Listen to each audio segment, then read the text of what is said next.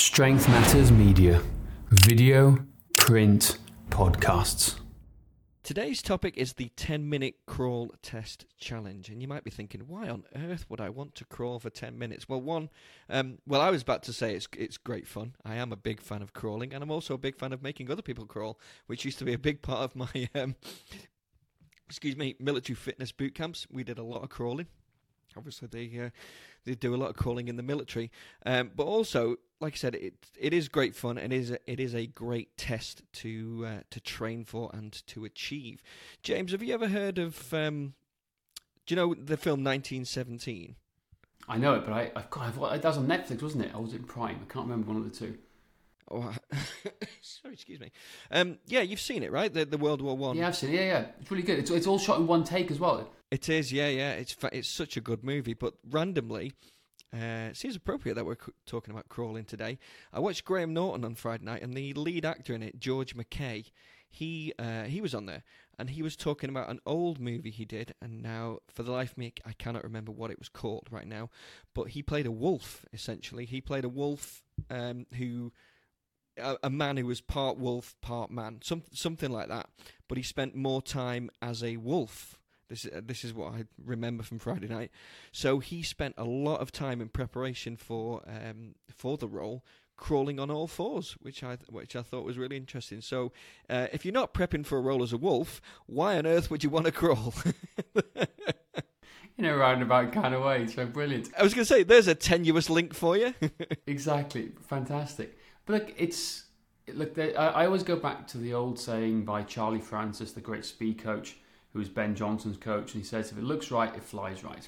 And there's something about crawling, particularly working with runners, that it, if you get this right, if they crawl well, it improves their gait pattern, it improves their ability to. I've seen people get faster run times, and I've taken them, stopped them from running, and gone back to basic groundwork and getting crawling better, work on the, working on this crawl and going back to running afterwards.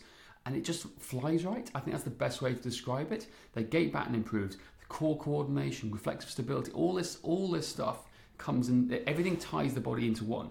Crawling is a fantastic drill that, yeah, you can use the beast people with and they can have fun with. But if you get the movement right, the movement of crawling done well, you can't cheat it.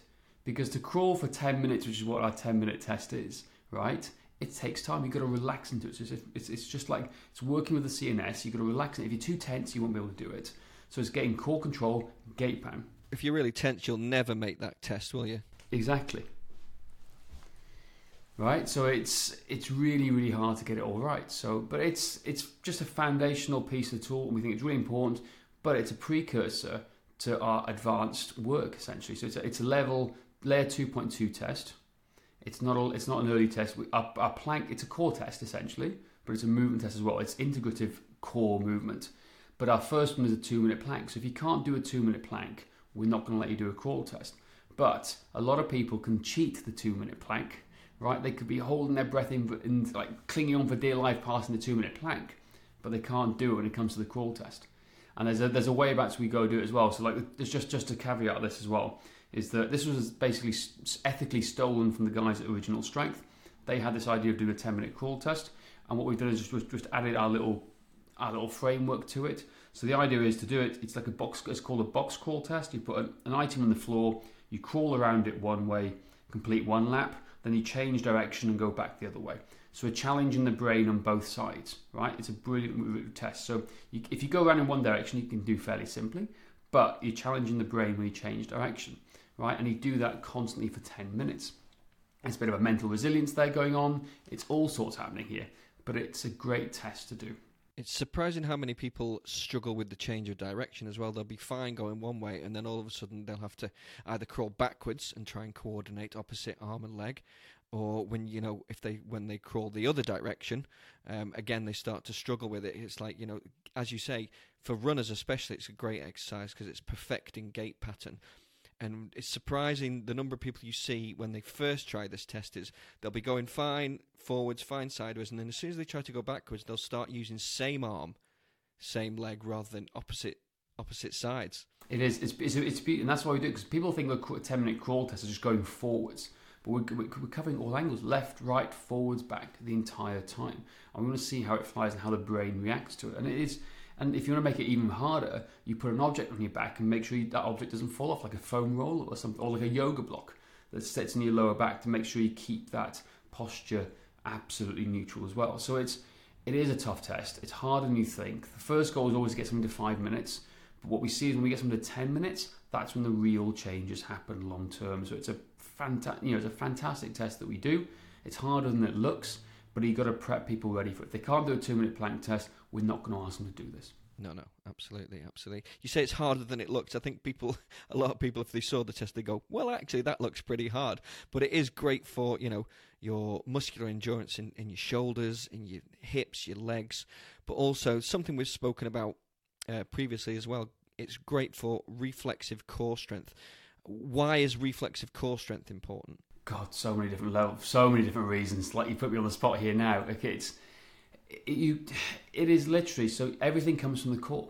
Everything comes from the core, but everything you're working here. So when you're, if you're trying to kick a football, if you're trying to throw a punch, if you're trying to throw a ball, everything comes from here. So if you don't own that stability, reflexive stability in the core, you're never going to own true power. And it's it's like going to be the handbrake that's holding you up, basically. I think that's that's a very simplistic way to do it. That's exactly where I was going with it. Brilliant. So like if you have like these science boffins like say anything else, they can go into, into more depth, but that's essentially for us layman people, us stupid people like me and Josh, that's how we look at it, basically. Here's a special message from our sponsor. Want more clients without breaking the bank on ads? Google is your ticket. Imagine being the first name clients see when they Google your services near them. Sound impossible? It's not when you've got Strength Matters on your side. We'll build you a website and get you ranked high on Google for free. You'll save thousands on ads, web design, and S E O services, plus get a suite of business tools to help you grow your business effortlessly. All you cover is our bulletproof hosting that comes with a full ninety-day money-back guarantee. Ever wonder how many new clients you're losing by not being Google's number one? Don't wonder. Act now. Now, book your free strategy call at strengthmatters.com forward slash website today. Yes, indeed. So if someone was going to, obviously, because you can put crawling into a workout, like I said, there's so many variations. It is fun if you're just kind of using it. I used to use it as a game at the end sometimes, you know, you'd, we'd switch from like bear crawl to crab walk and stuff like that and trying to eat like a little game of tag. I know you've used that as well yourself, James.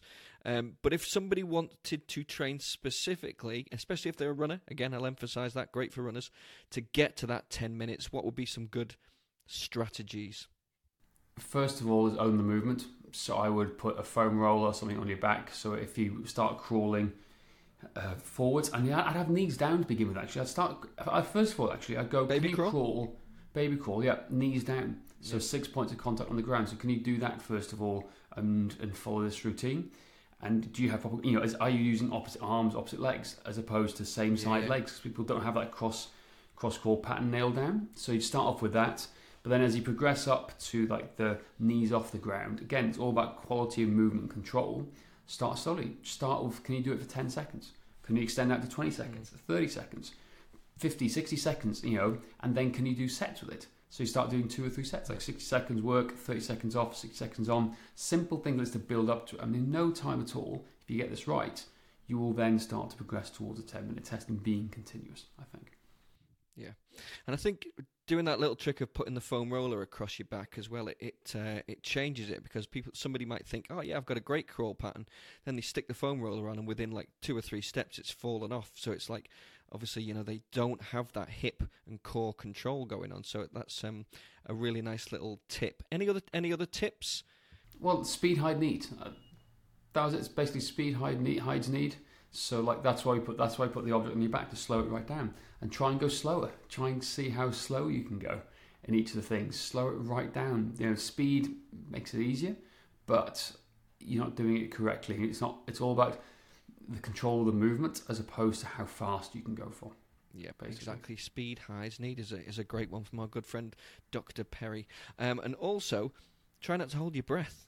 It's mm. is a good yeah. one because I guarantee when you first start doing it, you'll be holding your breath. So try and breathe through the movement as well. Um, exactly. If you do give it a go, let us, let us know how it goes. Um, and if you get to ten minutes, congratulations because it is an awesome thing uh, thing to, to do to get to that ten minutes. And like I said, if you are a runner, it may well change uh, your running forever. That is it for today. Please don't forget to rate, review and subscribe. And if you want to find out more about our system of training, go to strength matters dot com forward slash system.